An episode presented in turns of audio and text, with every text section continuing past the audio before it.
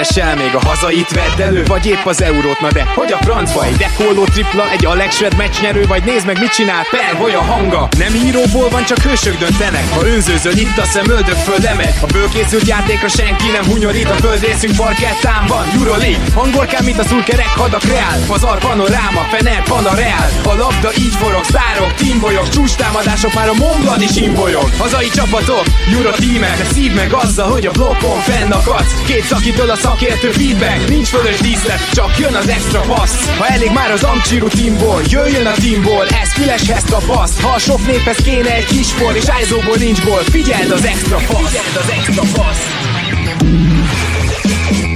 Éj jó! Szép jó napot kívánunk mindenkinek! Ez itt a Rep City keleten-nyugaton podcast a mikrofonok mögött Zukály Zoltán és Rédai Gábor. Szia Zoli! Szia Gábor, sziasztok, örülök, hogy itt lehetek. Kedves hallgatók, végre nagyon vártuk már, hogy az Európa bajnokságot beharangozzuk, és ez most megtörténik, azonban még az előző héten írásban a Facebook falunkon tettem én egy ígéretet nektek, hogy ugye egy-két dologra reagálunk az NBA-ből, de azt okoskodtam ki, mivel ez az EB beharangozó az nem lesz rövid, gyaníthatólag, hogy ezeket az ilyen híreket, amiket nem nagyon volt időnk itt az utóbbi egy hónapban megbeszélni a csapat bemutatások mellett, ezeket egy csokorba gyűjtjük, és ennek a hétnek a második adásában az egyébként már felvett Minnesota Timberwolves beharangozó, azt gondolom sokan várják amúgy is, mellé vagy elé berakunk Zolival egy csokor ilyen hírt, amin ellamentálunk egy 20-30 percig, például ugye Kevin durant kapcsolatban, meg hát ki tudja, lehet, hogy addig még egy-két csere le is megy, de például a Lakers is cserélt, ugye Beverly úgyhogy mindenképpen lesz miről beszélnünk, úgyhogy lesz egy olyan keleten-nyugaton adás, amikor csak az egyik felében mutatjuk be az adott csapatot, és akkor a többibe pedig különböző hírekre reagálunk Zolival. Na de a mai nap az az Európa bajnokságé, ami hamarosan elkezdődik egyébként, és ezen az Európa bajnokságon ráadásul a magyar válogatott is kint van, akiknek nyilván azért extra időt szentelünk, és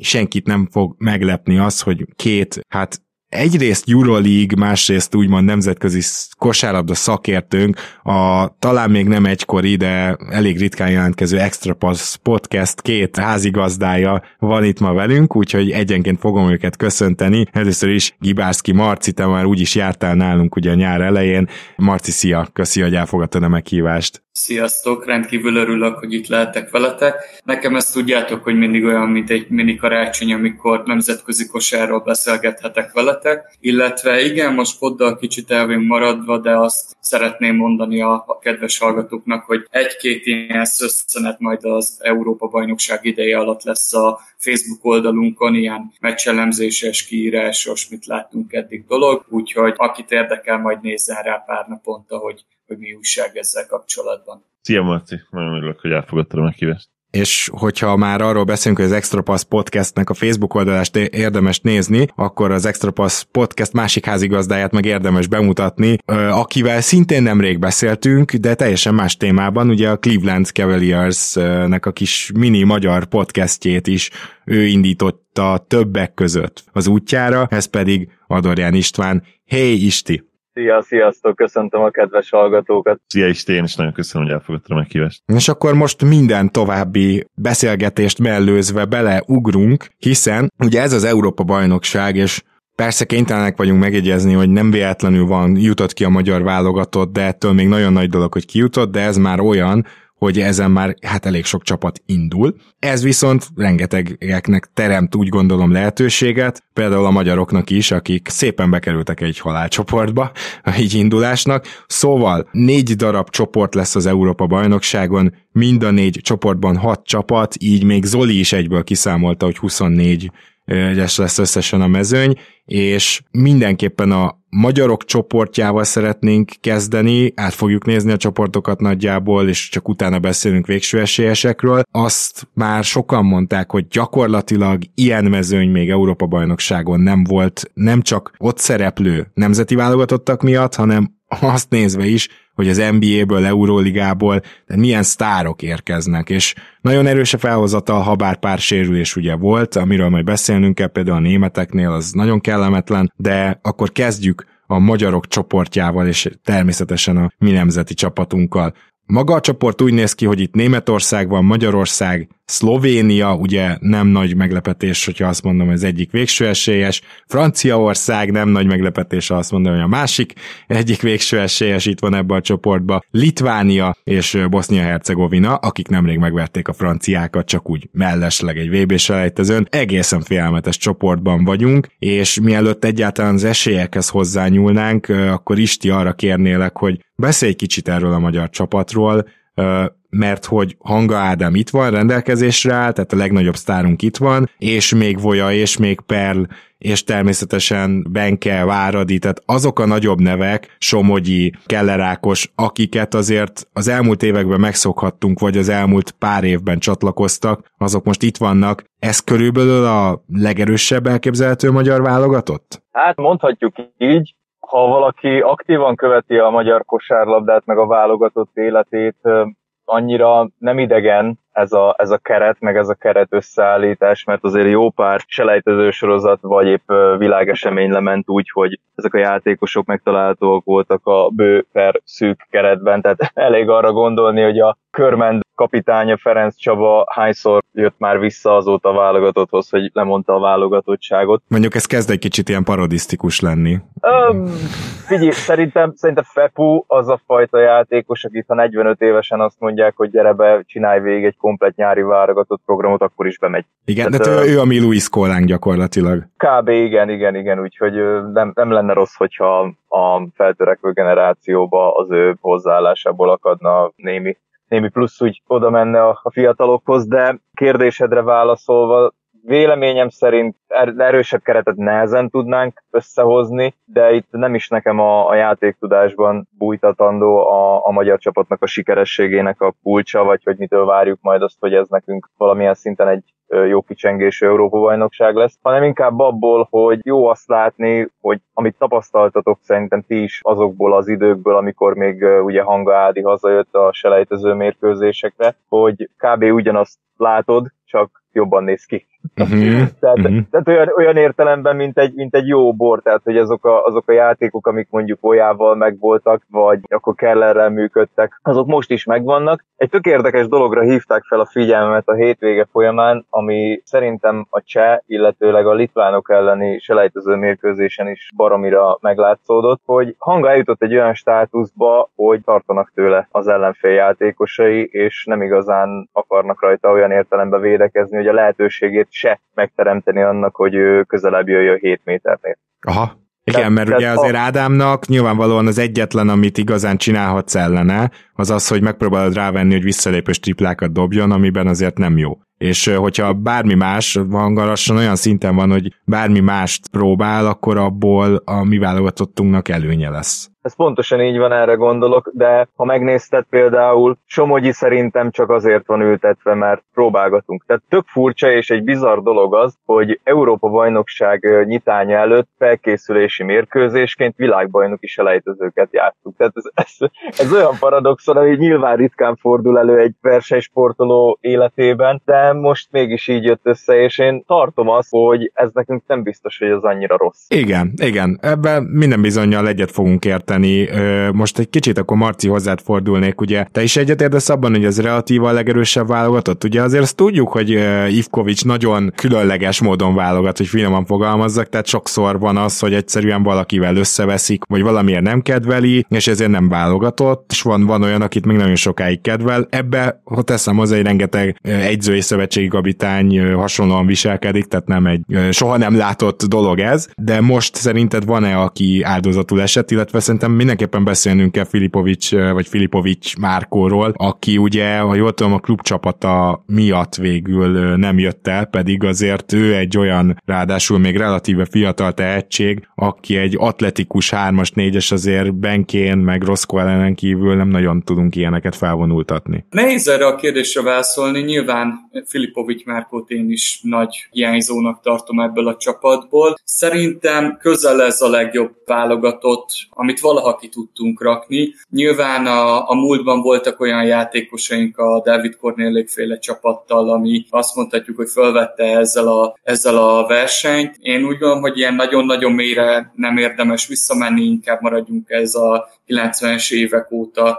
lévő magyar válogatottaknál, és szerintem egy jól működő csapat van. Ami a gyengénk, és ez nyilván a mi csoportunkban különösen erősen ki fog jönni, hogy minőségi magas emberekkel kevésbé tudjuk fölvenni a harcot, tehát azért nekünk nincs egy Nurkicsunk, nincs egy Domántas Szaboniszunk, egy Valáncsunaszunk, egy Rudi Goberünk, tehát itt azért nehéz lesz ebből a szempontból a, a mi dolgunk a csoportba, de még csak olyan magas embereink sincsek, mint a németeknek, ugye Daniel Tice, tehát azért itt NBA és Euroliga veteránokról van szó. De figyelj, akkor azért... mit kell tudni Hopkinsról, aki ugye végül a honosítottunk lett, még pedig, a jól tudom, ilyen nagyon rekordsebességgel, felismervén azt, hogy nekünk igazából egy center kellene honosított pozícióra most jelenleg. Nekem ő egy nagyon szimpatikus meglepetés volt. Beleáll a triplába, lepattanózik, keményen küzd, igazi atletikus négyes. Ő fizikailag nem az a nagyon erős, mármint nem az a nagyon nagy darab játékos, de, de azt úgy gondolom, hogy a Stákosnak kell majd megoldani a palánk alatt alapjáraton is. Hopkins az négyes poszton is bevethető, viszont a gyorsabb lábú, Szabonis ellen például ő volt az egy, a, tehát ilyen Szabonis féle játékosok ellen ő lehet majd az egyetlen megoldásunk, és ő például nagyon hiányzott is a litvánok elleni meccsen szombathelyen. Na igen, Zoli, csak hogy körbeérjünk itt a magyar válogatottal kapcsolatban, nekem azért meggyőződésem az, hogy nagyon érdekes, de valahogy az európai kosárlabdában szerintem jobban működhet az, hogyha nincs egy nagyon erősen klasszikus ballhandler de van három, aki úgymond a saját csapatában második ballhandler. Ez egyébként nem teljesen igaz, ugye Voja meg Pel miatt, de egy, egyikőjüket se nevezném feltétlenül olyan irányítónak, akinek nem tudom, 40%-os usage kell. Tehát ilyen szempontból nem annyira brutálisan rabda-domináns irányítók, és ugye ott van még Hanga Ádi, viszont nagyon érdekes nézni azt, hogy ez a három játékos ez mennyire létezhet egyszerre a pályán, és már pedig ezzel kísérleteznünk kell, hiszen ez a három játékos gyakorlatilag a három legjobb játékosunk.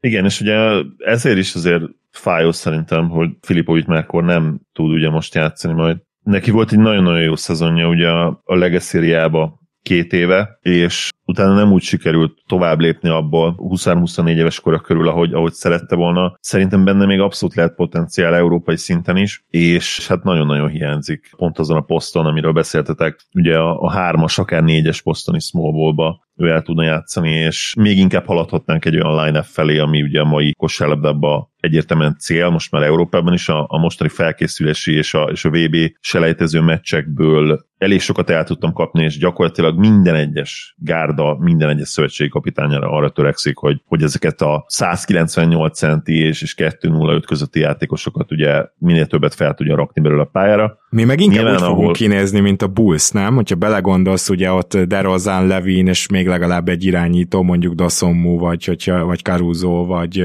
hogyha nem sérült, akkor Ból, de a mi felállásunk, ugye hangával, Perlel, meg Volyával kicsit ehhez a csapathoz szok hasonlít. Igen, és a, ami miatt meg nagyon-nagyon fáj tényleg, hogy, hogy ő nem fog tudni játszani, az az, hogy, hogy a spacinget vele még inkább ugye, bele még inkább egy, egy nagyon jó spacinget, relatíve jó spacinget ki tudtuk volna rakni. Az egyik legnagyobb gyengéje a mostani magyar válogatottnak, ugye én nem néztem feltétlenül az összes meccsüket, meg az elmúlt három-négy évben, mint valószínűleg ti, Marci és Isti, de, de számomra mindig az tűnt fel, hogy, hogy nagyon-nagyon inkonzisztens tripladobó csapat vagyunk, és nyilván Ádámnak se ez a legnagyobb erő, erőssége, erről beszéltetek, Vojvoda is inkább és erről beszéltünk ugye nemrég, inkább scorer, mint shooter. Vannak nagyon-nagyon jó sorozatai hátstreakjei, de, de ez, ez az a gyengesség egyértelműen támadásban, ami, ami azt eredményezi, hogy főleg amikor a jobb csapatok ellen ugye bedeszkázzák nekünk a gyűrűt, akkor ott, ott borzasztó nehéz nem nagy futásokat kapni, és ahogy, ahogy láttak, ugye nemrég ez például a franciák ellen. Nyilván más szint, tehát erről majd beszélünk, de itt kellene szerintem egyértelműen előrelépés, és, és ez valamiért, nem tudom, és kíváncsiak itt is, és Marci véleményetekre, hogy, hogy ez, ez képzés, vagy egyszerűen csak most véletlen, vagy, vagy tényleg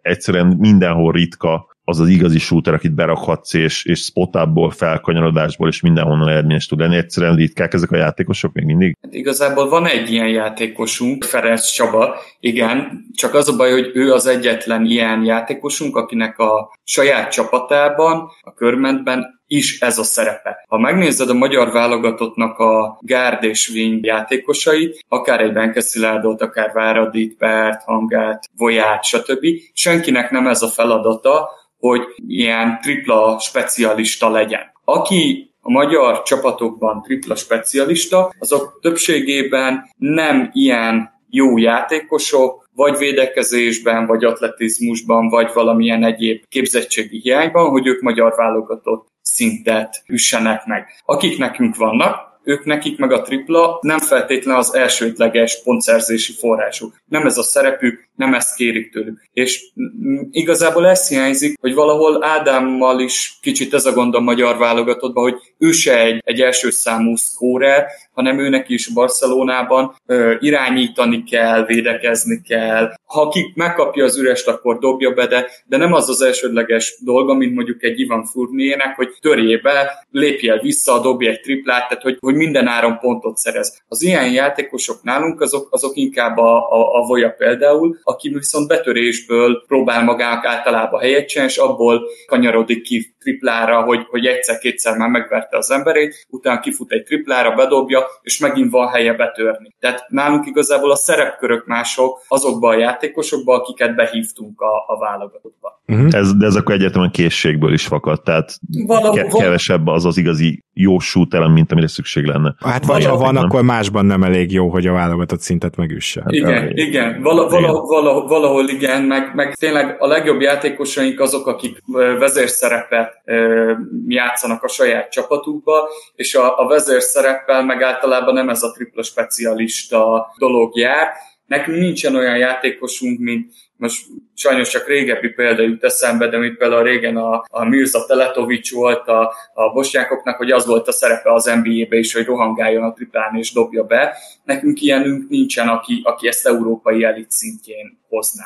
Na igen. Isti, mert te vagy az, ezt most megoszthatjuk szerintem a hallgatókkal, hogy lehet, hogy az adás közepén esetleg eltűnsz, és a végén újra feltűnsz, tehát ez megtörténhet, mert ugye most munkádból adódóan van, van egy-két ilyen lehet, hogy bejön halaszthatatlan hívás kategória, úgyhogy még mindenképpen szeretnélek magyar válogatottról záró gondolatként, hogy ugye most felsoroltuk a magyar válogatottnak a hiányosságait, felsoroltuk azt gondolom az erényeit is, hiszen ennyi impulzív, impulzus scorer, glue guy van nálunk, de ugye nyilván hatalmas feladat, például Livkovics egyzőnek is, de bárkinek az lenne ebből egy minél hatékonyabb, minél jobb egyveleget gyúrni, hiszen beszéltük, hogy bizonyos típusú játékosok állnak azért rendelkezésre. Szerinted lehet-e a magyar válogatottban felemelkedője ennek az EB-nek, aki, akiről most nem vagy alig beszéltünk, de esetleg meglepően nagyot megy?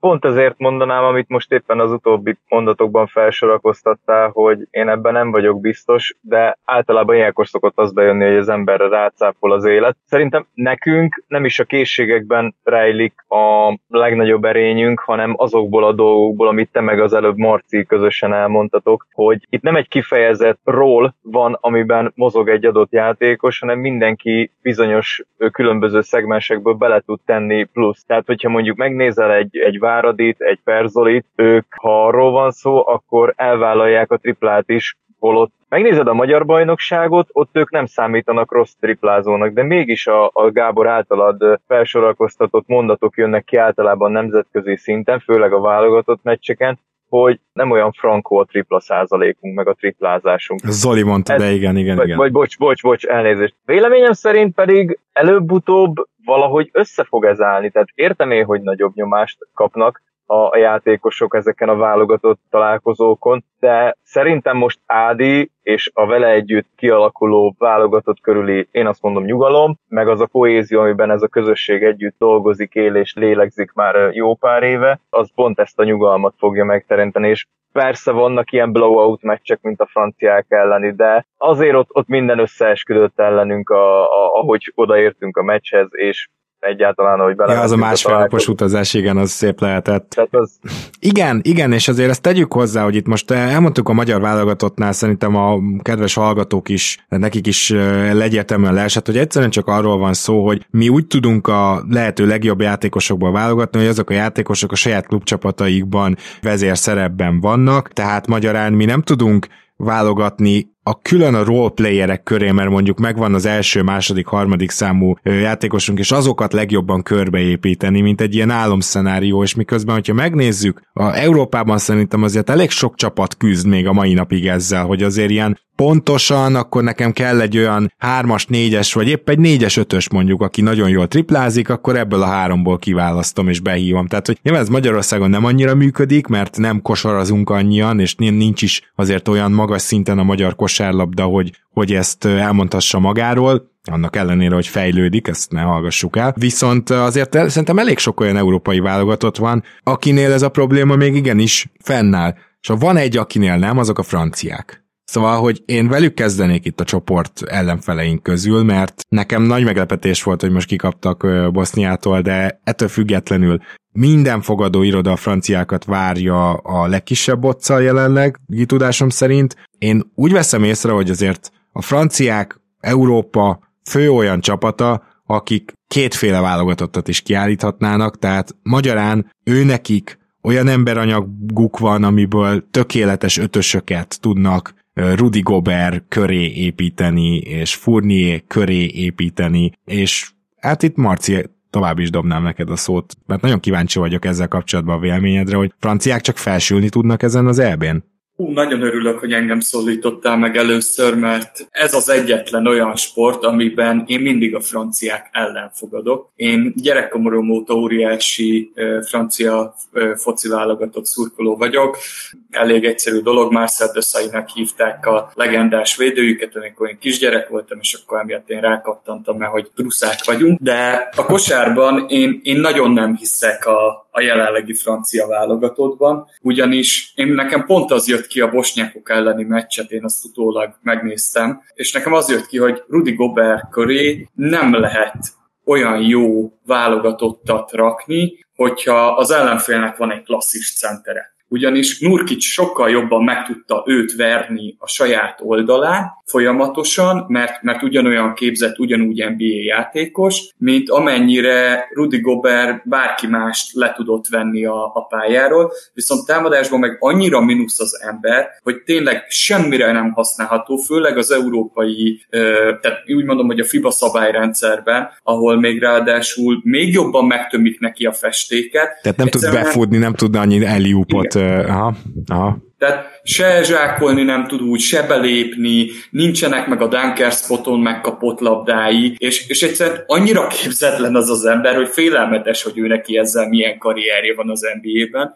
Én nekem ők, ők ilyen nagy talány, mert hogyha Furné kifog egy rosszabb napot, akkor én viszont bennük nem látom a pontot. Egyszerűen nem érzem azt, hogy honnan fog jönni, és hogyha megnézted például azt a meccset, akkor Poriével jobban is működött a francia válogatott, mert ő hozzá tud annyit rakni támadásba, hogy nem baj, hogy kap pár pontot, mert ő legalább egy képzett, egy rendes posztát múvval rendelkező. Hát meg triplával, ne hallgassuk el, hogy azért azt is el tudja ereszteni illetve Pori azért nem olyan rossz védő, tehát ő amikor... Nem, nem, volt, nem, egy, egyáltalán, mondom, egyáltalán nem, tehát ő azt mondom, hogy ő, ő tudja kompenzálni támadó oldalon, és most a jelenlegi francia válogatottban bár jó játékosok vannak, de igazából egy kiemelkedő szkórerjük van, Furné. Rajta kívül a többiek azok olyan jó kis játékosok, el tud szállni az agyuk, tehát Luvavu Cabaró is képes bármikor egy 20 pontra, de alapvetően azt gondolom, hogy nem, nem nekik fog állni a végén a, a, az ászló. Én abban sem vagyok biztos, hogy, hogy ők lesznek a csoport elsők ebbe a csoportba, sőt, én inkább azt mondom, hogy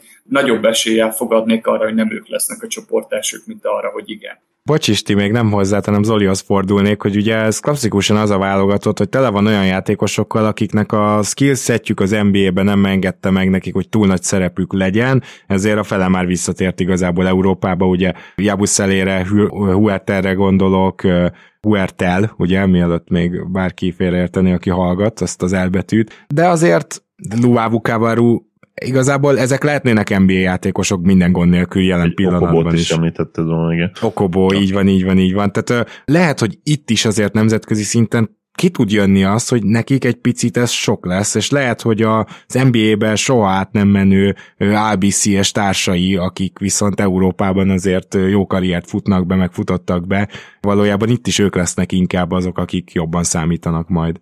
Bocsánat, egy mondatot hagy szúrjak csak közben, mert Jebuzelét kifelejtettem, és te őt mondtad. A csávónak fantasztikus karrierje van, mióta visszajött Európába, eszméletlen jól játszik a Reálba, és ő például egy ékes példája annak, amikor nem vagy elég gyors, hogy az NBA gárdokkal fölvedd a versenyt, ezért kiszorulsz az NBA-ből, de valójában viszont nagyon képzett vagy, jókezű vagy, megvan a, az atletizmusod, és az erősebb, lassabb játékosok ellen föl tudod venni palánk alatt a harcot. Ő egy ékes példája annak, hogy, hogy neki a FIBA kosár ezerrel jobban fekszik, és ő, őtőle például nagy ebét is várok a franciák közül. Amire én mindenképpen franciáknál mindig figyelek, nem feltétlenül szoktam nagyon szeretni az európai edzőket. Illetve ez így nem igaz. Sokszor azt tapasztalom, hogy kicsit már túlzásba viszik a, a régi edzői filozófiát, és ilyen nagyon-nagyon vaskezű edzőnek számítanak, és Kolé pont az az edző, aki, aki szerintem nagyon jól tudta vegyíteni a karizmát, a személyiséget, ezzel a kicsit, nem kicsit, inkább azért európai keménykezűséggel, amit az NBA-ben azért nem feltétlenül látunk, pár edzőt leszámítva, és hát na- nagyon-nagyon szép eredményeket ért el azért ezzel a, ezzel a gárdával. Volt, a, ahogy Marci mondta, hogy mindig ellenük fogad, ez nem jött ki mindig ugye győzelmekben. Egyszer tudtak megnyerni ugye az EB-t 2013-ban, amiatt ugye Kolé ott van, voltak érmeik, érmes helyezéseik többször is, de valahogy nekem is az volt az érzésem, hogy ugye a franciák azért nem egy ilyen tuti biztos csapat, és pedig az emberállomány alapján lehet, hogy azzá kellett volna válniuk, ami, ami Spanyolország volt, ugye gyakorlatilag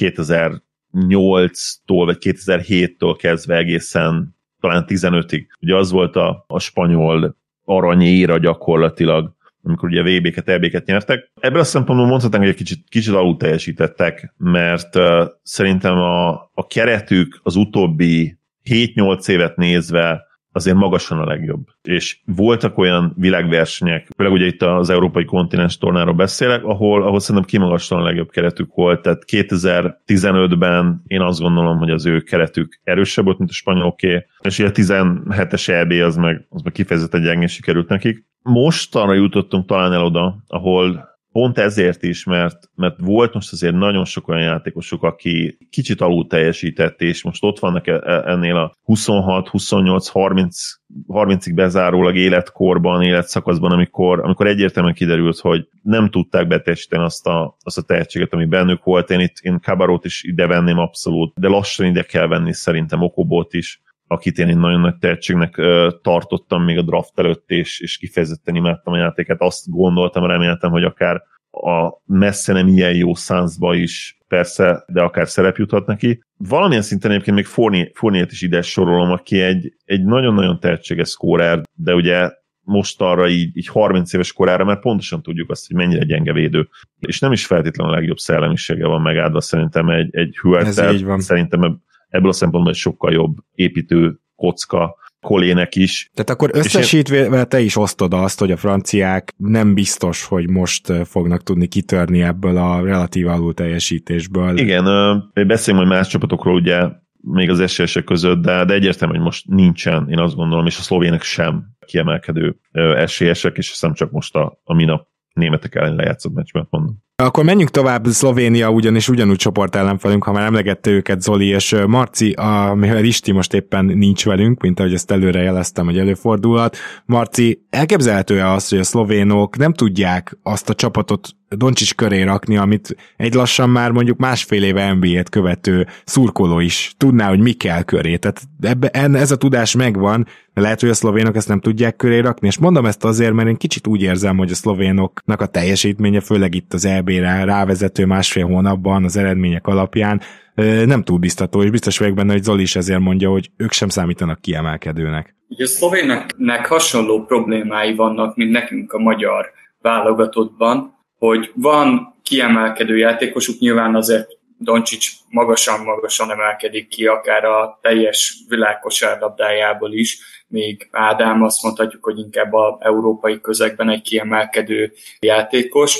De ugyanaz a probléma náluk is él, hogy nem igazán van se klasszis magas emberük, aki ténylegesen extra lenne, illetve nekik is problémáik vannak azzal, hogy a kiegészítőket honnan vadásszák elő, mert bár van egy Prepelicsük, van egy Gorán és Zorán Dragicsú, de igazából nem jellemző az most már, meg soha nem is volt, hogy, hogy annyira kiemelkedő játékosaik lennének.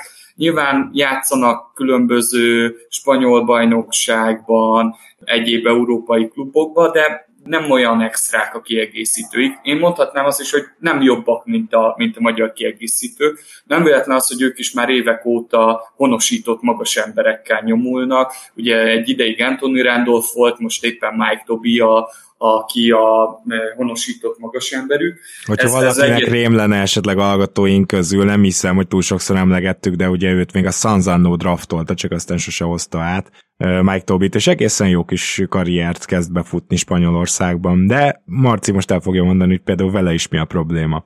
Hát vele is ez a probléma, hogy igazából bár van egy jó shootingja, de se nem extra védő, se nem extra lepattanózó olyan, olyan mindenből tud egy kicsit, de semmiben nem jó igazán, és mellette meg már nem fiatal, tehát hogy ő már ennél jobb játékos nem lesz. Úgy gondolom, hogy Anthony Randolph mindig is jobb játékos volt kettejük közül, és őt sajnálhatják, hogy hogy ő már nem áll a szlovén válogatott rendelkezésére. Mellette, akit még mindenképp érdemes megemlíteni, az Klemen Prepelic, ő egy, ő egy igazi shooter specialista, kívülről, középtávolról egyaránt halálos, hogyha a kezébe jön a labda. Ő, és ő, ő az, akiről azonnal rávághatjuk, hogy ha ő az NBA-be akart volna menni, és lett volna annyi szerencsé, hogy pont felfigyelnek rá, akkor ő az NBA-ben rotációjátékos lenne simán, a simán, simán, biztos vagyok benne, igen. Sőt, ő, a, ő, ha most lehetne fiatal, most lenne ilyen 21-2 éves, akkor biztos vagyok benne, hogy még előkelő helyen is lenne draftolva, tehát hogy minimum első kör, közepe vége, tehát hogy, hogy ő ott, ott, ott azért simán elkelne, mert, mert olyan keze van, és ráadásul ő úgy is mozog mindig, hogy Doncsics megtalálja, nem mint a Doncsics bárkit nem találna meg a pályán, de hogy, hogy ő tényleg mindig fönn van a keze, tehát akkor is, ha háttal vannak neki, ő akkor is fönn van a keze, és várja, hogy megkapja a labdát. Én úgy gondolom, hogy a szlovéneknél egy dolgon fog múlni, hogy Doncsics tudja-e azt az extra klasszist hozni, amire amúgy bármikor képes, ha igen, akkor ő ezzel a közepes csapattal is el fog jutni a, az érmes helyekig, ha, ha nem, akkor viszont egyértelműen annak köszönhető, hogy egyszerűen a szlovén válogatott se olyan tehetséges rajta kívül, mint, mint amennyire azt gondoljuk, hogy, hogy azok lennének. Hát igen, meg, meg ezek olyan dolgok, érted, hogy én annyira duktoltam Csáncsárnak, ugye, így kell mondani, és nem Káncsár, szóval, de a Denver Nuggets játékosáról van szó, aki most is jelen pillanatban is a Denvernél van, hogy, hogy mikor kerül már úgy pályára Denverben, hogy hogy a rotációba, és még akkor se tudott bekerülni, amikor ugye a két fő sérültje volt a, a Nagisnak, pedig mellesleg mondom, és szerintem majdnem minden Nagit szurkoló nevében is, amikor játszik, akkor általában jó. Vagy legalább olyan dolgokat mutat rendszeresen, ami teljesen biztató. De Csáncsának is majd el kell gondolkozni azon, hogy szépen hazajön Európába, és itt kiteljesíti a karrierjét. Csak két év pad végén ülés után ő is most hazajön, és voltak jó meccsei, egyáltalán nem biztos, hogy a saját potenciáját például ezen az Európa-bajnokságon beteljesítheti. Zoli, te itt triplán érintett vagy, mert a szlovénoknak is, szlovénokat is nagyon szeretett, Csáncsárt is, és ráadásul Denver Nuggets a második kedvenc csapatod. Káncsának van egy, és én Káncsának fogom mondani, ha nem haragszol, ugye abszolút így meg. Az a baj vele, hogy amiben elvileg jó, igazából abban sem lehetünk biztosak, hogy mennyire jó, és itt most én tényleg az NBA-re hagyatkozom, tehát nem néztem meg például az elmúlt, nem tudom, 30 vagy x plusz meccsen elért tripla százalékát a szlovén válogatottban, de az NBA-ben gyakorlatilag egy nagyon-nagyon jó shooter volt most a 21-22-es szezonban, viszont rohadt keveset játszott, tehát olyan nyúlfartnyi minta áll rendelkezésünkre, hogy, hogy ebből egyszer nem lehet következtetéseket levonni, és a legnagyobb baj az, és itt most főleg NBA szintről beszélek, hogy borzasztó lassú a méreteihez képest. Tehát egy 203 centis csávónak nem szabad ennyire döglassúnak lenni, és az NBA-ben gyakorlatilag ez az, ami, ami meggátolja őt abban, hogy, hogy sokat játszon, mert ha Jokic mellé, mellé felrakod őt a periméterre védekezni, akkor gyakorlatilag egy automatikus két pont, Aha. és úgy két pont, hogy zicser a, a gyűrűnél. Tehát gyakorlatilag játszhatatlan NBA szinten, NBA szabályokkal, ahol ugye a rendelkezésre álló terület ilyen jelentős, és ilyen atléták vannak. Szerencsére ez azért az európai kosárlabdában másképp van, tehát ő a válogatottban azért rendre jobb teljesítményt tud nyújtani ennél, ugye kisebb a pálya, a szabályok is abszolút annak kedveznek, hogy, hogy egy-egy ellen hatékonyabban lehet védekezni, de ő azért a szlovén válogatottban sem feltétlenül érte még el azt szintet, így 25 éves korára, ami, ami benne lehetne, ha ő sokoldalúbb lenne, és, és itt valószínűleg ide kell kiukadnom, és rá most már európai kosárlabdában is nehéz úgy nézni, mint egy igazi ilyen building block, ilyen építőkocka a szlovén válogatott jövőjében. Egyszerűen nem elég sokoldalú. Ebben a csoportban egyébként még vannak olyan csapatok, akik a magyar válogatott számára hatalmas bravúr lenne elkapni, de azért összességében nem tartoznak a legnagyobb esélyesek közé. Akármennyire halálcsoport, azért a top 5-öt nem tudtuk mi se kifogni, és ugye az egyik ilyen csapat például Litvánia, ahol nyilván a rengeteg NBA rajongó ismeri ugye Szaboniszt és azt, illetve hát ugye nem, nem kizárólag ők azok, akik megfordultak már NBA-ben, és hogyha megnézed a litván keretet, akkor azért itt több komoly, akár Euróliga vagy spanyol bajnokságban szereplő wing van, irányító, tehát azt gondolom, hogy a litvánoknak kicsit fordítva van, hogy ez nagyon erős ez a keret. Én nekem legalábbis ez a benyomásom, és hát én azt gondolnám, hogy ők, ők alul teljesítenek mindaddig, amíg, amíg legalább a nyolcba vagy négybe rendszeresen nem jutnak vissza, és az élet nem engem igazol, a litvánok már elég régóta nem tudnak a legjobb négybe, főleg döntőkbe jutni semmilyen kontinens vagy világeseményen. Litvánoknak van az egyik legmélyebb kerete ezen a Európa bajnokságon, hogyha azt nézzük, hogy a legjobb öt mellett kik tudnak még felrakni három-négy olyan játékost, hogy szokszor nélkül bármikor bemered küldeni bármelyiküket. Ráadásul a Valanciunas Szabonis duót rettenetesen jól tudják variálni, föl tudják őket küldeni együtt, csak egyiküket, csak másikukat, mindenféleképp megtalálják azt a sort, ami működik, és mellé igazi rutinrókákból sincsen hiány, ugye a fél Zsárgülősz Kaunász a csapatban játszik, akit nagyon szeretek kiemelni, mert nekem ő egy, egy nagy kedvencem, az Gedraitis, illetve Jakubaitis, ők mind a ketten olyan játékosok, hogy ezer éves tapasztalattal rendelkeznek, mindent megnyertek már kb. amit Európában lehet, és rajtuk kívül is csupa olyan játékos van ebbe a, a litván keretbe, hogy, hogy bárkibe, bármikor benne van az, hogy kicsit ledobja láncait, ezt ugye láthattuk például a, a magyar csapat ellen is, de az is bennük van, hogy eszméletlenül fegyelmezetten védekeznek, és bármilyen kis hiba után mind az öten bárki bárkit, aki éppen a pályán van, simán megszól, hogy figyelj, nem ezt beszéltük meg, nem ez volt a taktika. Ez például a szombatai meccsen többször látszott, hogy volt ilyen, hogy a 18-19 éves kis beküldött srác odaszólt Valanciunásznak, hogy minek menték ki a tripla vonalra, arról volt szó, hogy betereljük középre rád, és egyből ott volt a probléma, hogy kiment Valanciunas. Szóval nagyon együtt vannak, nagyon látszik, hogy tudják, hogy mit akarnak, hogy támadásba építenek a két magasra, belőlük a kilőtt labdáikból várják a triplát, de hogyha nem mennek ki a magasokra, akkor Valanciunas és Sabonis is beleáll a triplába. Eszméletlenül jól össze van rakva ez a keret. Én, nekem ők az egyik sötét lovam ezen, a, ezen az elbén, de nekik is úgy vannak, mint a görögök, hogy mindig le kell győzni a saját tárnyékukat, és ez nem igazán szokott sikerülni, de ha egyszer igen, akkor, akkor ők viszont félelmetesen jó. Ja, ja, ja, nekem nem is annyira sötét lovak, tehát pont azzal akartam itt a felvezetőt, vagy pont azért mondtam így a felvezetőt, mert én szerintem Litvániának a kerete alapján ezen az Európa-bajnokságon négybe kéne jutnia. Tudom, hogy ez ilyen ö, sehol nincs a, a valósághoz. Most azt is tegyük hozzá, hogy akár Brazdaikis nézve, akár főleg Gedraitisnek is simán lehetett volna NBA karrierje, minden további nélkül, és még most se annyira idős. Kuzminsk nem is említ, emlegetve, aki még ugye mindig ott van. Szóval, hogy én azt hiszem, hogy ez a litván csapat megint arra vár, hogy dobbantson egy nagyot, és én is arra várok, drukkolok is nekik, természetesen nem a magyarok ellen, mielőtt valaki ezt gondolná, hanem, hanem hogyha esetleg a realitások szerint a magyarok nem jutnának ki ebből a csoportból, ne így legyen, de ha mégis így történik, akkor én litvánoknak tudok is majd drukkolni.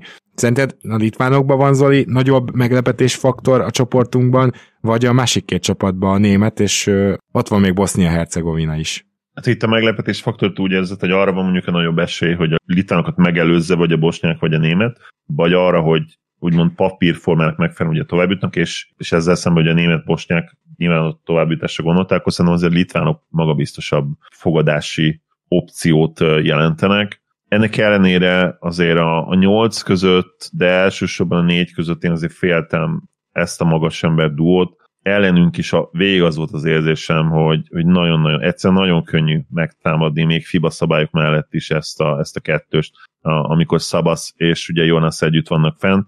Hmm, feladat lehet, hogy még inkább kicsit szétbontani. Én valószínűleg azt csinálnám, hogy centerként játszottam minél, minél többet mind a kettőt, és ugye én a stagger line nyomulnék, mint az NBA-ben, nagyon gyakran sűrűn cserélnek. Ez valamennyire el is kezdték egyébként, és csinálják, de én még inkább ezen az úton mennék, mert ők ketten azért, azért egy elég komoly kérdőjel, és ezt mondom úgy, hogy én ugye tudod, hogy egyébként alulértékeltnek tartom Szabonis lábmunkáját kicsik ellen, viszont uh, amikor Jonasszával, Jonasszal vannak fent együtt, akkor ez, ez egy egyértelmű probléma védekezésben, és ezt mondom, ellenünk is láttuk, nyilván egy kicsi minta, de gyakorlatilag amivel meccsbe tudtunk lenni szinte végig az az, hogy, hogy nagyon-nagyon hatékonyan tudtuk támadni a gyűrűt ezen a duó ellen. Ebben van igazad, Zoli, bocs, de bocs. azt azért ne felejtsük el, hogy nem sok olyan csapat van, aki ki tud két olyan magas embert rakni, akiknél az egyik gyors, a másik meg föl tudja venni a harcot Jonásszal, tehát hogy itt azért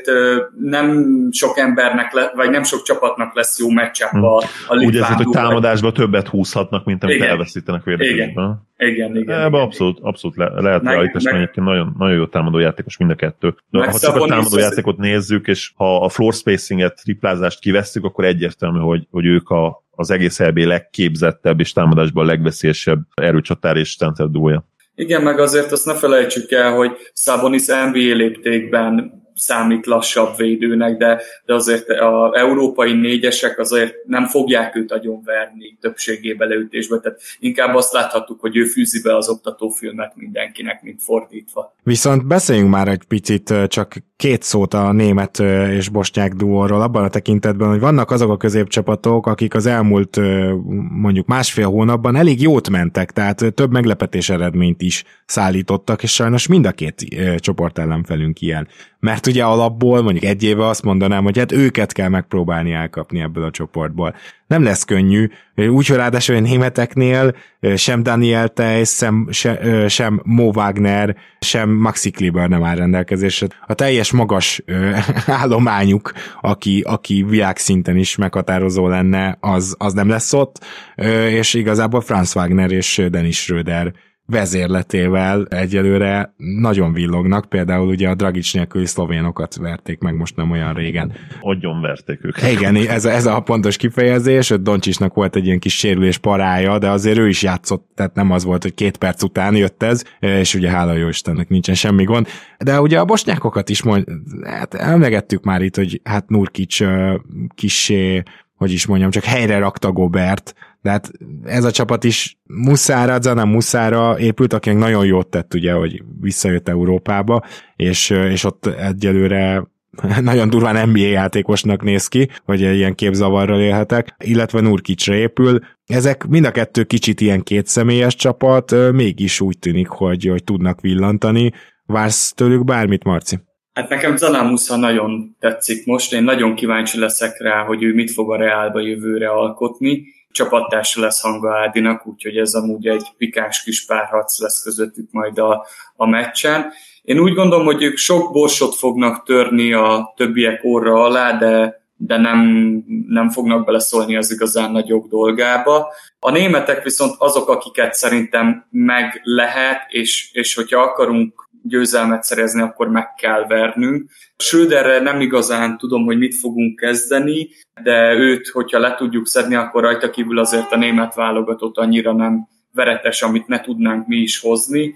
Úgyhogy én úgy gondolom, hogy a németek ellen lehet igazi esélyünk meccset nyerni. A bosnyákok ellen meg, ha kihozzuk, a, kijön egy jó lépés, valamennyire tudjuk limitálni Nurkicsot, akkor ott is lehet esélyünk, de, de én azt mondom, hogy azért a bosnyák csapat az, az rendben van, tehát az, az minden, minden szinten, aki a franciákat ilyen jó játékkal tudja megverni, úgyhogy a hosszabbításban már nincs is Nurkics a végén. Musza elképesztően nagyot megy, tényleg én úgy gondolom, hogy, hogy ellenük azért, azért nagyon extra lenne, hogyha győzelmet tudnánk bezsebelni. Na akkor menjünk át, ez volt a B csoport, ezt most végigbeszéltük, pár szót a többi csoportra is szálljunk, és nyilván ha van benne végső esélyes, akkor arra többet is, de szeretnék először a, nem akarom vicc csoportnak nevezni, de mondjuk úgy a leggyengébbnek tűnő csoport a D-vel kezdeni, ahol hát a szerbeknek nagyon könnyű dolguk lesz, hogyha minden igaz, Konkrétan itt van Hollandia, Finnország, Izrael, Csehország és Lengyelország, és Csehország és Lengyelországról tud, ugye például a lengyeleknél Slaughter, igen, tehát ott van talán az egyik legjobb honosított játékos, aki simán hát járt is az NBA-be, de hogy, de hogy simán NBA tehetség. Tudjuk, hogy a cseheknél bár nincsen Satoranski, de tudjuk, hogy van egy pár olyan játékos, aki nem tudom én, európai szinten jó, de hát amikor most megvertük őket, a magyar válogatott megverte Csehországot, akkor azt úgy értsétek, hogy ez egy teljesen reális eredmény volt. Nem reálisan jobbak vagyunk, hanem ez a két csapat, ez, ez, ez hasonló kategória, és mégis itt lehet, hogy mondjuk ebben a csoportban harmadikok lesznek. Finneknél is van ugye két-három olyan meghatározó játékos, aki, aki rá, fogunk ismerni, meg nem rossz, de itt a szerbek olyan szinten emelkednek ki, hogy őket még azt se fogja zavarni, hogy Bogdan Bogdanovics nélkül kell ezt levívniuk. Számomra óriási meglepetés lenne, ha akár csak egy vereségük is lenne a csoportkörben, és az viszont nagyobb kérdés, hogy ez a szerb csapat, erről beszélhetünk a végső esélyesek között. Zoli, te mit gondolsz? Miért erre megpróbálok válaszolni? Picit beszéljünk arról, ugye a, a erős sorrendről, power rankingről, kettőt találtam az elmúlt napokban készülve az adásra, és ha véletlenül esetleg valamelyik magyar válogatott hallgatná az adásunkat, kis motiváció is lehet, hogy toronymagasan utolsóként helyeztek el minket mind a kettőbe. Az egyiknél egy-két tucat újságíró szavazata játszott be, tehát nem egy ilyen blogger csinálta, hanem sokan szavaztak is, és toronymagasan utolsó összeadott pontszámmal jöttünk ki. Vagy inkább kút alacsonyan, de igen. Vagy kút alacsonyan, igen. Az még mondjuk, jobb. Mondjuk ez azért vicces, mert így hasraütésre tudnék legalább négy vagy öt válogatottat adni, akiket szerintem, hogyha nem verünk el, az nagyobb csoda, Igen. mint hogyha kikapunk. Ja. Észt. Igen, hát azért a, ugye most láttuk a, a csehek ellen is, de hát így Nagy-Britanniát sem tartom a jelenlegi felállásukba erősebbnek, hollandokat sem, de talán még az észteket sem, bolgárokat. Legyen motiváció. Ez. lehet sorolni.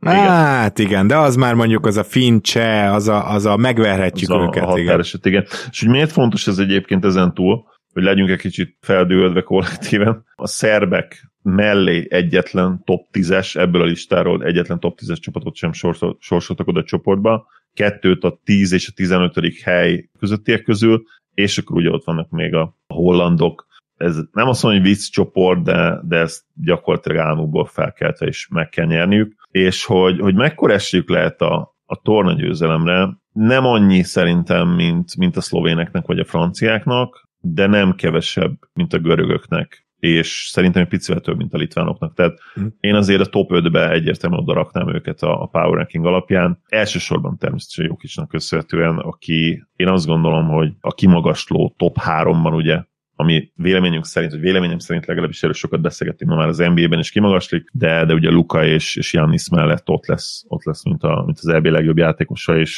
ki-ki meccsekre számítok tényleg a, a négy között, a nyolc között is már ugye lesz majd valószínűleg egy szerencsétlen ellenfél, akit vagy összesorsolnak egy Jannis, vagy egy Jokic ellen, és, és ugye valaki ki fog esni a négyből, a nagyok közül, de, de ott már tényleg így ez, ezek fognak dönteni valószínűleg, hogy, hogy ki köré tudott olyan csapatot építeni, vagy taktikát akár a, a szövetségi kapitány, ami, ami ki tudja hozni az adott játékos legnagyobb erősségeit. És ebben azért szerintem Jokic talán a legkönnyebb a másik két szupersztárral is összehasonlítva.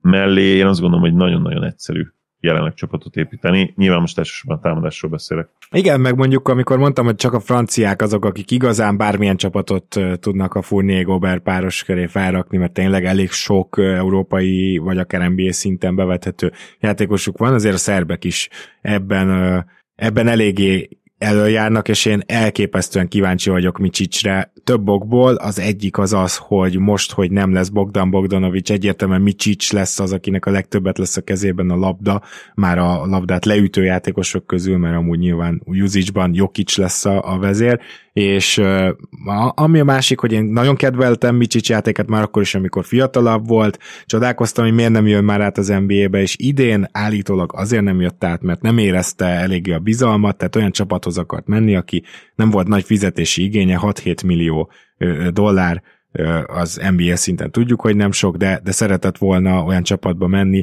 ahol nem valami utolsó cserének számítanak rá, és ugye például a, a mielőtt Dragicot leigazolta, a Bulls volt az egyik érdeklődő, és ez jól mutatja, hogy ezek szerint az NBA csapatok őt egy ilyen hát Campazzo szerepkörre számolják, pedig meggyőződésem, hogy Micsics jelentősen jobb játékos, mint az egyébként 30 évesen már, vagy 31 évesen átmenő Campazzo volt akkor. És szerintem ezt ő meg tudja mutatni, és az ő egyik tehát ő lehet az egyik, akinek most a neve nagyon sokaknak be fog rögzülni, aki eddig esetleg az európai kosárlabdát nem követte. Szóval én ezért nagyon várom a, a szerb csapat szereplését, nyilván ebbe a csoportba a vicc lenne, hogyha akár kikapnának, de lehet, hogy még szoros meccs sem lesz igazán. Marci, erről a csoportról, illetve a szerbekről bárki, bármi, amire felhívnád a figyelmünket?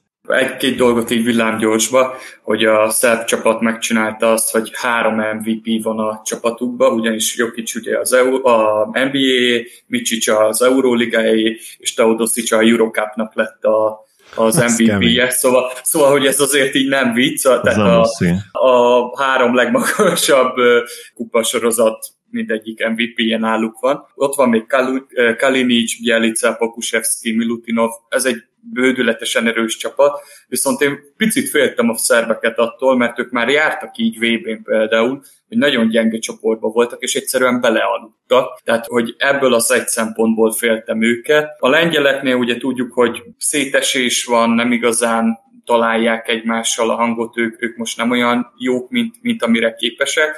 Ott én egy embert emernék ki, a 21 éves centerét a Gran Canaria-nek Balszerovski, őt, őt szerintem érdemes lesz figyelni, illetve én egy csapatot...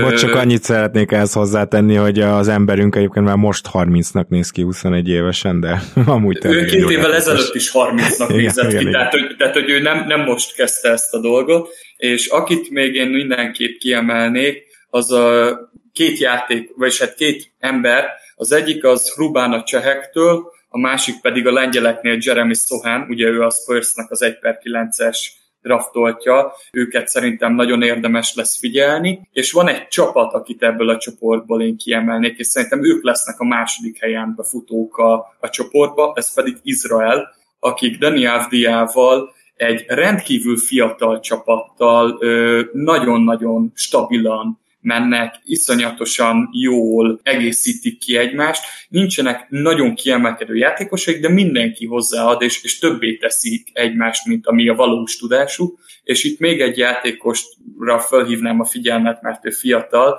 és ő a Boston Celtics draftoltja, Jan Madár, őt szerintem érdemes lesz nézni majd a, az Európa bajnokságon. Én úgy gondolom, hogy a szerbek után Izrael fog befutni a, a második helyen. A hollandokra nem sok szót fecserelnék, ők, ők, ők szerintem mit a futottak még kategória lesznek.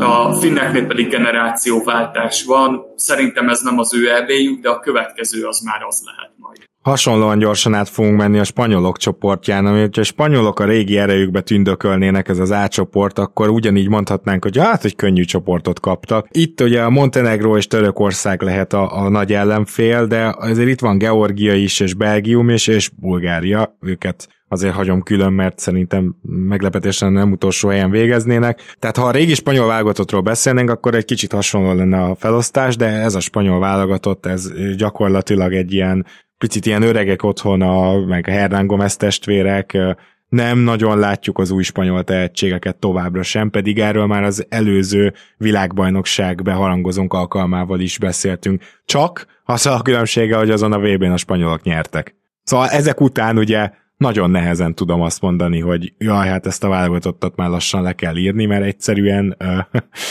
egyszerűen nem hajlandóak ö, válogatott szinten megöregedni.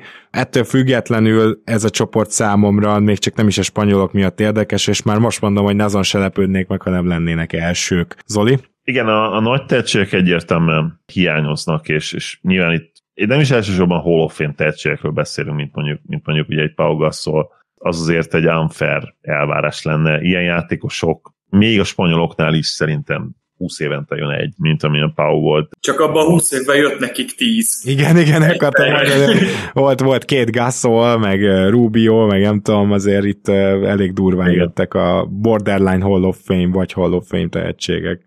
Ami mondjuk tetszik, hogy ezért Scariolot nagyon szeretem, ez az egyik, nagyra tartom az európai edzők közül. A másik pedig az, hogy ő tényleg bebizonyította, hogy tökéletes roleplayer csapatokat össze tud rakni. És már a VB is kicsit én azt gondolom erről szólt, bár ott még a mostaninál azért egyértelműen több talent volt a csapatban, ugye, meg volt egy Ricky Rubio, aki, aki gyakorlatilag MVP szinten tudott játszani.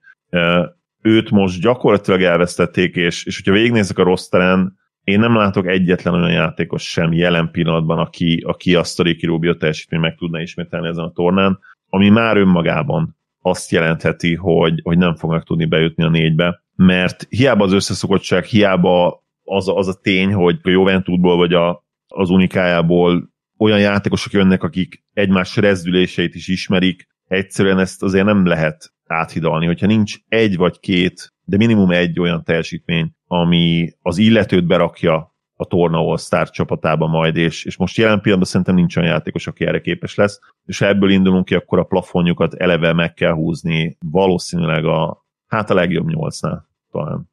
Teljes, teljesen egyetértek. Most már Georgiának kell ugye a grúzokat mondanunk, de például az ő csapatukra külön érdemes lesz figyelni, nem csak azért, mert hogy én tudjátok mekkora a Mamukelesvili rajongó vagyok, és azért Sermadini is ott lesz, illetve Bitadze, aki egyébként, na ő egy olyan NBA játékos, aki most tudod, hogy Európába sokkal jobban feküdne neki minden, de túl tehetséges ahhoz, hogy ne próbálja meg rendesen az NBA karriert, ami egyébként a Pacers-ben bemutatott szerencsétlenkedése után lehet, hogy véget is fog érni, mert ugye emberünk mondjuk úgy, hogy mintha nem tisztelni annyira az egyzői stávot. Gondolom mindenki emlékszik a bevágásra. Na de nem a nevekkel akarok dobálózni, mert ezek borderline NBA játékosok. Sermadini is az lenne, hogyha most épp olyan élethelyzetben lenne, megfedel meg egy nem rossz honosított játékos. Csak azt akarom mondani, hogy egyébként viszont azért ezek a borderline NBA játékosok meglehetősen jó csapatot alkotnak, és most játszottak egy szoros meccset az olaszokkal. Hogyha véletlenül ők egy nagyot futnak az EB-n, én legalább nem fogok annyira meglepődni. É, aztán ugye ugyanebben a csoportban itt van még, és tényleg csak ilyen pár szóval megemlítve Törökország, akik igen, a, régi török válogatott, akik gyakorlatilag NBA-s kezdőtöt tudtak felállítani, azt már nem érdemes keresni. De azt pontosan tudjuk, hogy korkmazék, amikor FIBA szabályrendszerben vannak, és nem bünteti meg annyira ez a FIBA játék az ő védekezésbeli hiányosságaikat, akkor azért még most is komoly ellenfelek tudnak lenni mindenkinek. És ott van az a Montenegro, akiknek meg folyamatosan azt várom, hogy mikor áll már ez egyszer ez a csapat úgy, hogy egy nagyot dobbant, mert ugye itt is nem kevés tehetségről beszélünk. Nyilván vucevic az élen. Tehát végül is ez, ez a három csapat van, amelyik itt akár szerintem egy bravúrral természetesen, de megelőzheti a, a spanyolokat. Most túl nagyot mondtam, Marci, vagy, vagy hogy látott te ezt? Hát olyan szinten nem, hogy akiket te egy mondatban le tudtál törököket, én őket várom csoportgyőztesnek. Oh. Én úgy gondolom, hogy ez a Shane Larkin, Chedi Osman, Schengen, Korkmaz négyes, ez, ez képes lesz egy olyan ö, támadó játékot összerakni, ami az ő zónavédekezésükkel, amivel például az amcsikat is szétszivatták a világbajnokságon, hogy Pedig az még egy gyengébb csapat volt, igen. És pedig az egy gyengébb csapat volt, és, és annyira jól tömörülnek, annyira szépen védik a festéket, és utána mégis kérnek a triplákra, hogy szerintem ők például Dark Horse esélyesek, de én őket várom például csoportgyőztesnek, tehát ő rájuk fogadnék, hogyha ha csinálnék ilyen butaságokat. A másik, akikről beszélte ugye a Georgia Sengailáikkal, ők szerintem egy szimpatikus, erős csapat lesznek, de kicsit azt érzem velük, mint a bosnyákokkal, hogy húzogatni fogják az orosznál bajszát, de a nagyobb dolgában nem fognak komolyabban tudni beleszólni, és akkor ugrok egyet a, a spanyolokra, ahol ugye generációváltás van, csak nincsen, aki jön helyette. Yeah. Garuba ugye a, a legnagyobb tehetségük talán, illetve Jane Predilla, aki egy 6-9 magas, 3-as, 4-es játékos, 21 éves, Valenciában játszik. Nem tudom, hogy ő például mennyi percet fog kapni, de, de ő, hogyha kap egy kicsi játékidőt, egy ilyen 15 percet, akkor ő például lehet egy nagy berobbanója a spanyol válogatottnak. És akit én még mindenképp megemlítenék, őt pedig magyar vonatkozása miatt a montenegrói válogatottból Kendrick Perry, aki a Szolnokkal bajnok is volt irányítóként. Őt szerintem a magyar kosárlabda szeretők közeg biztosan szívesen fogja nézni, mert hogy, mert hogy mégiscsak azért több évet eltöltött itt Magyarországon és sikeres időszakot, úgyhogy a szolnokiaknak ajánlom figyelmébe a Montenegró meccseket. Yeah. Menjünk át azt gondolom az utolsó csoportunkra, amit még nem beszéltünk ki. Azért hagytam ezt a végére, mert nyilván a mi halálcsoportunk sajnos a legerősebb, de azért ebbe a csoportba a görögöknek jutott egy-két erős ellenfél. Mondjuk inkább úgy foglalnám ezt össze, hogy jutott két nagyon gyenge ellenfél a görögöknek, Nagy-Britannia, ahol például nem lesz a Nanubi, tehát nem kell azt várni, hogy Nagy-Britanniába mindenki rohan hazajátszani, mert nem ez történik, és Észtország. Én nem gondolom, hogy ezt a két válogatottat nagyon meg kéne itt említeni. Vannak az ukránok, akiknél azért már komoly játékosok vannak, de ők sem számítanak mondjuk top 3 esélyesnek, viszont itt van azért már a csoportban, viszont itt van azért Olaszország és Horvátország Görögország mellett. Mielőtt még kitérnénk a görögökre, külön az olaszokról szeretnék beszélni, és talán ez lesz az egyetlen ilyen hosszabb dolog, amit én mondanék el ma nektek. Az, hogy a olaszoknál ugye nagyon hiányoltuk az elmúlt évekből hogy hol vannak a Galinárit követő tehetségek, új tehetségek. És az egyik ilyen tehetség az Fontecchio volt, akkor még volt mondjuk 20-21 éves, és uh, szinte azt nem is draftolták le, nem tűnt igazán NBA képes játékosnak, de, de akkor... a Utah draftolta. Ja igen, igen, bocsáss meg, mert a Jazz le is draftolta, jogos. Tehát ők úgy hozták át, hogy már náluk volt a joga. De tényleg úgy volt, hogy oké, okay, rendben ledraftolták, de nem tűnt annyira NBA képes játékosnak, még Európában sem tűnt úgy, hogy na itt az új sztár. Csak az elmúlt négy-öt éve az egészen fantasztikusan sikerült abból a szempontból, hogy minden egyes évben előrébb lépett, és én most már alig várom, hogy a jazzben pályára lépjen, mert ez az ember, ez tripláról, középtávolról, büntetőről, palánkkal, az mindenhonnan tud pontot szerezni, és most az olasz válogatott legutóbbi meccseiben már e, mellé ilyen 8 lepattanó, 6 assziszt, tehát hogy elkezdett ilyen többdimenziós lenni. Nagyon gyanítom, hogy ez e, ez azt mutatja, hogy Fontecchio-nak a munkamorája az világelit. Tehát én azt gyanítom, hogy ez az ember tényleg minden nyáron azt mondja, hogy na, akkor miben tudok még fejlődni. Mindenkinél ez a szöveg, de Fontecchio-nál ez valahogy meg is történik, és egyébként, ha megnézitek az olasz válogatottat, nem is a válogatottat, csak azt, hogy az NBA draftok mostanában, ugye Mennion, rá emlékszünk, Oké, okay, visszament főleg a betegsége miatt is, vagy azzal kapcsolatban is Európába, de azért most már ott van az olasz válogatottban, és egyre jobb teljesítményt nyújt. Nem véletlenül draftolták őt annól le, és nem biztos, hogy nem kerül majd még vissza az NBA-be. De ha nem is menni, ott mondom, akkor az idei draftról a 36. helyen választották ugye Gabriel Prasidát, Mateo Spanyolot pedig az 50. helyen. Most ez a két játékos, ez most még nem lesz meghatározó, de mondok egy olyat, aki igen, csak még szintén nincs ott. Az első helyen választott Paulo Banquero is várhatóan később majd, nem még most, az olasz válogatottban játszik. Elképzelhető, hogy Galinári már kiöregszik, mire ez a generáció beér, de valamit a spany- az olaszok megcsináltak, amit a spanyolok nem, és úgy tűnik, hogy itt tényleg jön az új generáció. Ezért különösen kíváncsi leszek most az olasz válogatott teljesítményére. Nagyon röviden reagálnék itt valószínűleg nézőhallgatóink tudják rólam, hogy hatalmas nagy olasz fan vagyok fociban, és nagyon szeretem őket kosárlabdában is. Ugye Gálós Élőse most nagyon nagy érvágás, még utolsó világversenyei egyébként nagyon szívesen megnéztem volna, de az biztos, hogy most, most tényleg van egy olyan olasz fiatal vonal, ami, ami ígéretes, és nyilván európai szinten lehet majd ígéretes, és akkor mondjuk egy három-négy év múlva érhet be. És amit mondtál Gábor, Fontecchio az is nagyon-nagyon ül. A csávó úgy tudott megtanulni triplázni igazából a, a karrierje során, hogy, hogy most már kimagasló gyakorlatilag 2018 óta, és világversenyeken is, Euróligában is nagyon jól dobja, az olimpián is nagyon jól dobta a triplákat, és tényleg egy, egy olyan biztos kezű shooteré vált, aki, aki meggyőződésem, hogy az NBA-ben ha akar, akkor tudna játszani a következő 5-6-7 évben, és egy jó kis karriert csinált meg magának, és kiteljesíthet. Igen, arról nem is beszélve, hogy az olaszoknál azért még mindig ott vannak Polonáráék, meg Melli, akit nyilván jól ismerünk az NBA-ből is, Datom, tehát hogy azok a játékosok, Pázsola, vagy Pájola, nem tudom, majd ti kiavítotok, hogy hogy kell őt mondani, de azok a játékosok, akik az elmúlt években az olasz válogatott gerincét alkották, és akik inkább csak kalandként egy-két évet voltak az NBA-ben, viszont azért az Euroligában aztán csak el tudtak jól helyezkedni, és ott jobban megtalálták a számításaikat, azok még ott vannak, és emellé jön majd ez az új generáció. Úgyhogy én nagyon várom az olaszokat, tudok is nekik drukkolni, viszont ebben a csoportban majd Marci nyugodtan reagálja az olasz vonalra is, de ott van ugye még egy olyan csapat, amelyik most éledezik újra, és szintén kellett egy új generáció, de talán a régiek is, mint ha most kezdenének először úgy összeszokni ezek a horvátok. Azt hiszem a horvát válogatottnak az elmúlt tíz éve egy hatalmas nagy csalódás volt így egyben, mégis most azt látom, hogy, hogy van bennük meglepetés potenciál. Mit gondolsz erről? Na, hát akkor ez majd jó adás lesz, mert tudunk vitatkozni. Én pont a horvátokba nagyon, nagyon nem hiszek. Szerintem sokat elmond azt, hogy már kiegészülve a Bogdanovics, Hezonja, Zizic, Zubác négyessel se tudtak bejutni a második körébe a vb selejtezőknek. Ugye ez az, ahol mi tovább jutottunk, ami miatt játszottunk a csehekkel, meg a litvánokkal. Nekem nagyon nem azt mutatja ez a horvát válogatott, hogy ez összeállt volna. Uh-huh.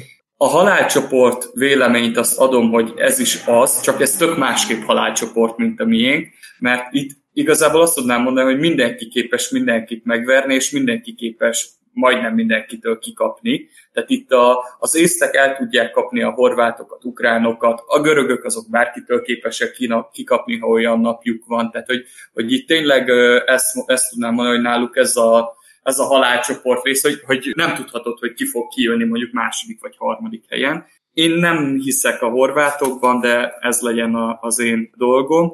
Viszont azért, mert én például az ukránokba jobban hiszek. Én uh-huh. úgy mhm. gondolom, hogy a, az elmúlt időszakból ők úgy jöttek ki ebből a háborús egyebes dologból, hogy nagyon megerősödtek és nagyon összezártak minden csapat sportjukba, és ez látszik most náluk kosárlabdába is. Ez a Len, Pusztovnyi, Mihályluk, trió, ez, ez nagyon ott van, és igazából mindenki föl tud melléjük nőni a keret többi részéből is. Nem azt mondom, hogy ők esélyesek bármi komolyra, de, de benne van az, hogy elkapják mondjuk az olaszokat, vagy egy rosszabb napján akár a görögöket is, tehát hogy, hogy ők tényleg meg tudják verni a, a csoport ellenfeleiket. Az észek egy nagyon fiatal gárda, akik ügyesek, nem most kell tőlük még eredményeket várni, ők is az a, az a csapat, akik majd a következő ebén juthatnak egy kicsit előrébb. És akkor térjünk rá a nagyobb dolgára, Olaszországra és, és Görögországra. Az olaszok azok, azok egy nagyon jó csapatot csináltak meg, és egy nagyon jó generációváltást. Én nagyon-nagyon szomorú voltam, amikor meghallottam, hogy Gállóval mi történt. Nem csak azért, mert a Celticsben kezdi meg a következő idényt, hanem azért, mert szerintem vele kiegészülve ez az olasz csapat, ez tényleg komoly célokat is kitűzhetett volna már akár most is az EB-n, de a következő VB-n ha még össze tudják drótozni Datomét és Gállót annyira, hogy ott legyenek, akkor Mellivel, Polonáróval, Dellavellával, Fontecchióval tényleg egy olyan csapatot tudnak kirakni, hogyha Bankéró is csatlakozik, már pedig ő jelezte, hogy ő az olasz válogatottba szeretne játszani, hogy komoly célokért mehetnek majd a VB-n. A görögök meg igazából önmaguk ellenfelei. Tehát megvolt náluk is egy generációváltás, amiből Slukas és Kalates maradt még hírmondónak, illetve Papa Petru. Mellettük ott van Jannis, aki nagyon labdaigényes, és emiatt a, a labdadomináns irányítókkal ő, ő nehezebben találja a hangot, mint az NBA-be, ahol, ahol ugye ő hozza fel a labdát. Ráadásul itt ugye nem nagyon működik az ő kedvenc technikája, hogy kilencről fölveszi és begyalogol, és akkor majd valami történik a palánk alatt, mert itt öten állnak elé, mert hogy nincsen védő három másodperc.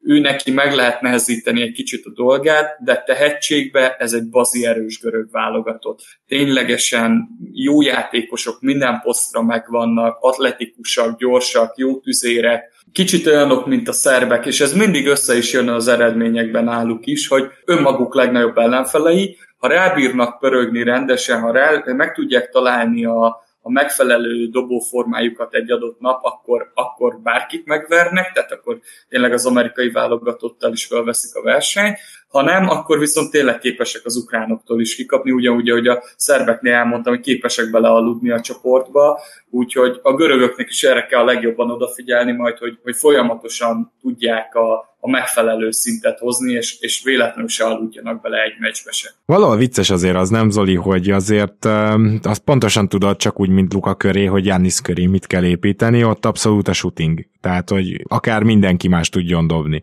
Ehhez képest például Thanasis Antetokounmpo kezd a görögöknél jelen pillanatban, vagy jelen tudásunk szerint, és persze Tyler Dorsey-t azért odavitték, aki ugye talán még most a Mavriksben lesz ebbe, ebbe az idénybe. Túvé, igen. Túvé, túvé játékosként, igen, és korábban azt hiszem volt Atlantában, meg Memphisben, ő jó kis játékos. Na, csak, nő. Csak azt mondom, hogy igen, lesz itt shooting, de azért itt bőven lesznek olyan line amik, amik küzdeni fognak ezzel, hogy Jannis köré egy olyan európai kosárlabdában, ahol, mint ahogy Marci is emlegette, kapásból beállnak öten, spacinget teremtsen. Szóval azért itt se sikerült tökéletesen körbe rakni ezt a bizonyos sztárjátékost nehéz azért bizonyos szempontból Jannis köré építeni a FIBA-ban. Nem csak a nem kedvelői, de úgy nagyjából mindenki az elmúlt években szerintem egyébként teljesen unfair módon kezdte el, elterjeszteni azt a narratívet, hogy, hogy Jannis egy, egy borzasztó FIBA játékos. Tehát aki tudta azt, hogy azért mekkora játékossá érett a, a görög, és hogy egyébként mennyire sokat fejlődött, és, és tényleg a dobása ma sem tökéletes, és soha nem is ez lesz az erőssége, de de nagyon sokat lépett előre azért ebből a szempontból is. Szóval a visszafogottabb szurkolók, akik, akik tényleg tudnak távlatokba gondolkodni, szerintem tudták, hogy ez, ez egy idióta narratíva, mondjuk ki. Tehát Jannis igenis tud és fog is nagyon jól játszani FIBA szabályok mellett. Nyilvánvaló, és ezt senki nem vitathatja, hogy, hogy az NBA szabályrendszere, szabálykerete, ami számára a leg optimálisabb, de idő kérdése volt, és szerintem most fogjuk azt látni először, hogy, hogy Jánisz tényleg nagyon-nagyon jól játszon egy, egy világversenyen.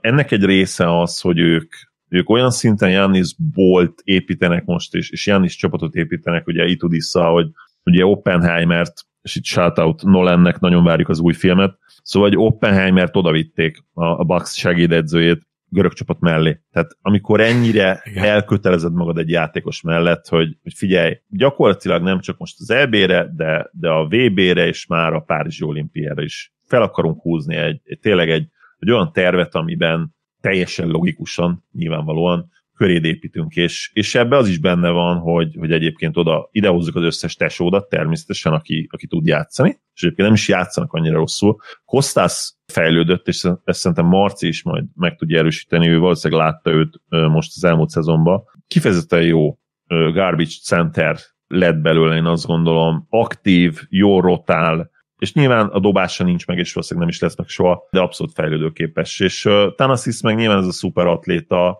nem gondolom azt én se, hogy kezdenie kéne, szerintem Tyler Dorsey egyértelműen jobb játékos, de mindent Jannis ér, és, és akkor Jannis mindent meg fog tenni értünk, és ez meg aztán teljes mértékben értető, nem csak ö, anyagi szempontokból, mert nyilvánvalóan itt arra is építünk, hogy, hogy a brand és hogyan hozzuk ki ebből a legtöbbet, hanem valószínűleg sportszakmai szempontból is, mert ez a csapat tényleg akkor lehet esélyes érmekre következő négy-öt évben, hogyha egyszerűen meg tudják oldani ezt a Jannis kérdést, és, és szerintem ez abszolút megoldható, és én most arra számítok, hogy ha nem is a torna MVP-je, de egyértelmű all lesz, ki ott lesz egyértelműen a legjobb három játékos között, és úgy fogunk emlékezni erre a, a tornára, mint arra a, az eseményre, amikor Jannis először játszott igazán jól FIBA szabályrendszerben. Hogy is fogalmazzak csak, nem lepődnék meg, hogyha ez lenne a helyzet, mert valóban várjuk még azt a tornát. Marci, ez lesz az a torna? Lehet, hogy ez lesz, bár szerintem inkább ez az olimpia lesz, de, de lehet, hogy ez lesz az a torna, ahol először fogjuk igazán nagyként látni. Azért, aki 40 pontot dob a szerbeknek, az azért nem viccel, tehát az azért most már magára tanálta a, a FIBA szabályrendszerbe is. Régen azért ezek nem voltak jellemzőek Jannisra, hogy a nagy csapatok ellen is ugyanannyira meg tudta volna mutatni magát. Most azért az látszik, hogy a görögök is kitalálták tényleg azt, hogy hogyan tudnak köré építkezni, de Nezisról egyetlen egy mondat, hogy szerintem azért nem baj, hogy ő a kezdőben van, azon kívül már, hogy tegyünk kedvére Jannisnak, mert az ilyen jó munkás emberek, mint a Mitanazis, az mindig jó egy olyan csapatba, ahol labdadomináns társaság van körülötted. Márpedig azért Kalatesszel, Lukásszal, Papa Petruval, Janisszal, stb. Itt, itt azért labdadomináns játékosok vannak a, a csapatban rajta kívül, és nem baj az, hogyha van egy olyan, aki, akinek nem kell labdát adni támadásba, de ha föladod neki, akkor be fogja húzni, cserébe védekezésbe viszont írtó nagyot melózik. Egyetlen egy mondat kitérésre a magyar válogatottba, hogy én nekem például ezért az egyik kedvenc játékosom a magyar válogatottba Elingsfeld János, aki dettó egy ilyen tökéletes kiegészítő, bárki mellé fölküldött, mert nem kell labdával letetni, viszont azt látod, hogy a csávó 0-24 úgy megy, mintha az élete múlna rajta, és a családját fenyegetni. Elképesztő, hogy miket melózik, és ez ugyanezt tudja hozni a görög válogatottba, hogy minden lepattanóért ott van, mindig védekezik, mindig lenyúl a hosszú karjával, mindenkivel ütközik, és, és egy hát, igazi mint a Bugsban egyébként, tehát rá ez abszolút ott is jellemző, én azt gondolom. Na, akkor eljutottunk a nagy kérdésig, mert szerintem most a csoportokat végigvettük, azt gondolom, hogy az általunk vélt erőviszonyokat, ha bár én a horvátokba kicsit talán jobban reménykedek, mint Marci, de, de ö, ö, halljátok, látjátok, de hogyha most meg kellene tippelnünk azt, hogy ki nyeri ezt az EB-t, és mondjuk mondhatunk egy nevet csak, akkor mégiscsak ö, próbáljuk meg ezt megtenni. És én azt gondolom, hogy kezdte Zoli, ki lesz a nyertes? Én azt gondolom, hogy, hogy a három torony magasan legjobb játékos közül valamelyik fog répbe érni, és picit talán meglepő módon én most, én most azt érzem, hogy, hogy Jannis és a görögök kicsit sokkoló módon, de meg fogják nyerni ezt az elbét, és mind a három csapatot, ugye a másik két szupersztár csapatát is említsük, meg a szlovéneket és a szerbeket is a top négybe várom, és valakit ki fog ütni Jannis az elődöntőbe, és a döntőbe is, és ő lesz a torna MVP-je. Ha nem ő, akkor, akkor szerintem nagyon-nagyon hasonló esélyekkel indul ezért a címért, mind egyénileg, mind pedig csapatszinten Jokic és, és Luka. Én nem látom jelen pillanatban azt, hogy, hogy akár a litvánok, akár a spanyolok Akár a franciák? Akár a franciák bele tudnának ebbe szólni. Igen, a franciákat én most, most nem mhm. meggyőzött kicsit Marci, nem, nem látom egyszerűen azt. Ha Embiid itt lett volna, hogy Embiid játszani akart, más kérdés, hogy egy hihetetlen meccsap problémát, és nem jó értelemben, mert csak problémát, hanem rossz értelemben is. Igen, egy ő meg Gober együtt, volna. azt old meg. Igen, tehát ezt valahogy meg kellett volna oldani, de ha, ha Embiid lett volna, és játszott volna, és ugye nem műteti meg a kezét, hogy nem kell megműteni a kezét, az itt talán pontosabb, akkor más véleménye lettem volna, mert, mert az egy még brutálisabb litván line-up lehetett volna abban a szempontból, hogy ugye meg lehetett volna oldani ott, itt is, hogy szétszeded őket, de így én azt gondolom, hogy ők, ők nálam most kiestek, de nyilván nem lenne teljesen sokkoló, mert azért nincsenek nagyon lemaradva a másik háromtól, sőt, hát ugye érvehetnénk amellett, hogy görögöknél simán jobbak, de ugye ez itt a kicsit a reményekről is szól, hogy én mit, mit szeretnék, mit remélek, és én ezt a három csapatot várom és szeretném az elődöntőkbe, de valószínűleg egyébként a franciákkal lesznek kiegészülve, hogyha, hogyha ugye nem úgy jön össze az ágról, hogy valaki, valakinek ki kell esnie már a nyolc között. Pedig valakinek ki kell, szerintem, mert ugye ez nem négy külön csoport az a, az a problémánk, Nyilván ezért is furcsa, hogy a spanyoloknak úgymond van egy külön saját csoportjuk, eh, ahonnan elvileg tovább kellene, hogy jussak, de egyébként teljesen egyetértek veled, és van, van egy-két ilyen meglepetés esélyes, mint a, az általad is ide sorolt litvánok, lehet, hogy a spanyolok még egy nagyot húznak, bár, bár most már tényleg nem látom, hogy hogy a francba, és az sem lehetetlen, hogy az olaszoknak nagyon összejön ez a Galinari nélkül is akár ez a világverseny, és esetleg valahogy négybe jutnak, amivel szerintem tökéletesen elégedettek lennének, de azt is hozzáteszem, hogyha itt lenne Bogdan Bogdanovics, nem gondolkoznék egy percig se azon, hogy a szerbeket nevezzem messze a legnagyobb esélyesnek. És az a tippem, hogy még enélkül is a szerbek lesznek a végén a győztesek. Marci? Nehéz döntésem volt, főleg a, a B csoport az egy olyan, ami miatt így nem tudom teljesen jól kitalálni dolgokat, de a végső győztesnek én is bemondom a szerbeket, én is úgy gondolom, hogy a szerbek fogják megnyerni eszméletlen motivált Jokic látszott már a vb selejtezőkön, és emiatt én úgy gondolom, hogy ő össze fogja rántani annyira ezt a bagást, hogy, hogy megnyerjék az EB-t. Viszont én mondanék egy, egy legjobb négyet csak azért, hogy egy meglepetés csapatot mindenki behozzak. Szerintem a görögök, és én a szlovéneket gondolom oda a négybe, de én nekem a negyedik az a törökök lesz, akik, nálam a törökök azok, akik odaérhetnek. Uh-huh. Úgyhogy én, én úgy gondolom, hogy ez a négy csapat fog a, a döntőben valamilyen sorrendben összekerülni, és én azt várom, hogy a végén a szerbek győznek. Hát a, akkor Adorján Isti, aki közben ugye nem tudott visszajönni, neki is köszönjük így áttételesen, hogy itt volt, de Marci, nagyon-nagyon szépen köszönjük, hogy itt voltál, mert hogy azért ezt a bearangozót egészen biztos nem tudtuk volna nél, nélküled megcsinálni.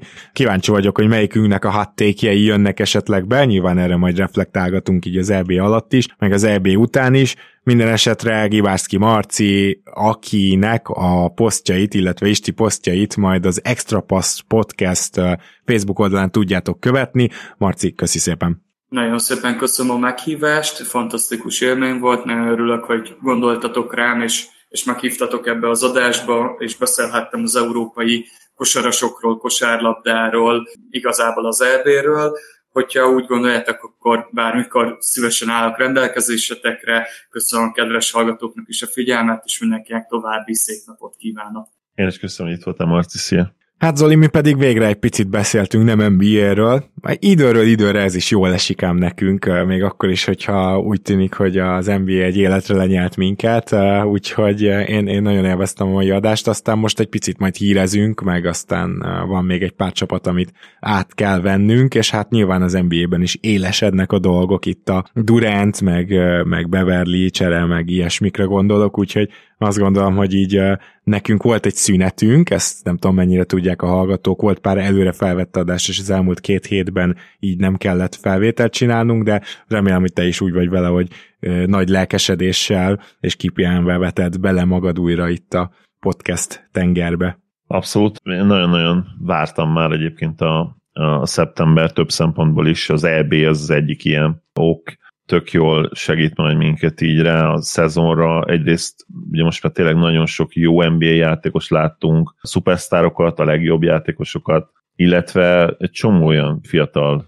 én akár még sztárpotenciál rendelkező játékosok is hívnám őket, például mondjuk én, én Franz, Franz Wagnerbe nagyon-nagyon sokat látok, tudom, hogy te is kedveled, de nem feltétlenül látsz bele annyit, mint én. Én kicsit arra is számítok, titkon, hogy, hogy neki ez egy ilyen nagyon komoly coming out party lehet ez, a, ez az EB, és meglátjuk, hogy, hogy mi lesz a véleményed róla utána. Hát, ha ő is rá tudja magát tenni arra a térképre, ami, amire azért nem egyszerű. Figyelj, a százas listám utolsó helyére, ugye ő volt nálam a századik, már rákerült, úgyhogy azért... Nem, nem annyira alulértéket nálad se. És nyilván utána nagyon várjuk majd az NBA-t, még jobban fogjuk várni az NBA-t, mint, mint az EB-t, de az EB addig nagyon-nagyon jó kis segítség abban, hogy, hogy ne érezzük az elvonási tüneteket. Bizony. Örülök, hogy itt lettem. Szia Gábor, sziasztok! Kedves hallgatók, hamarosan jövünk tehát, úgyhogy tartsatok velünk, és nagyon szépen köszönjük, hogyha az ilyen extrább, vagy, vagy mondjuk saját szakmánkból egy picit kifele mutató adásokat is megháláljátok. Tudjuk, hogy ezt nem mindenki hallgatja végig, van, akit ez nem annyira érdekel, tehát hogy ettől függetlenül mi fontosnak tartsuk, hogy ilyen is legyen. Igen, illetve aki végighallgatja, biztos bele tud kötni dolgokba, de igyekszünk, és nyilván nagyon szeretjük ezt a sportot, de tudjátok, hogy nem feltétlenül azért a FIBA, FIBA kosárlabdát szoktuk egész szezonban nézni. Ez körülbelül a 5%-a annak, ami, ami figyelmet mi ráfordítunk a kosárlabda világára, a másik 95% azért az az NBA ez így van, ennek ellenére szerencsére egyre nagyobb az átfedés, legalábbis ami a világversenyeket illeti. Még egyszer mondom, a szokott menetrend szerint ebben a hónapban is uh, hiába, hogy elvileg NBA-ben uborka szezon van az évünk mi heti kétszer, de az is lehet, hogy az EB miatt egyszer-egyszer ilyen rövidebb, reagálós adások lesznek, különösen, és ezt nagyon várom, ha a magyar válogatott esetleg meglepetést tud okozni, úgyhogy uh, tudtok minket támogatni Patronon, ezt el akartam mondani, de úgy is tudjátok, és jelentkezünk még ezen a héten, és uh, nem zárhatom le mással, mint hogy egyrészt sziasztok, másrészt pedig teljes szívünkből hajrá magyarok!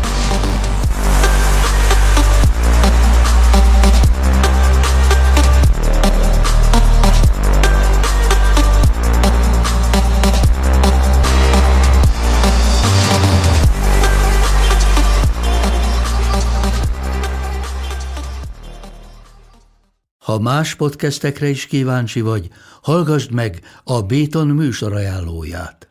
El tudod képzelni, hogy a podcastet, amit éppen most hallgattál, fél év múlva már a mesterséges intelligencia generálja? Mi sem. De ha érdekel, eljötte már a gépek lázadása. Hallgass bele az Embertelen podcastbe. Orsós Lajos vagyok, a műsor házigazdája. Egyelőre még élőben. Egyelőre. Fedezzük fel együtt, hogyan ismerkedik, randizik, mesél és vitatkozik Betty és Péter, két teljesen mesterséges intelligencia. Lajos, a podcast címét mond még egyszer, Léci. Oké. Okay. Embertelen podcast.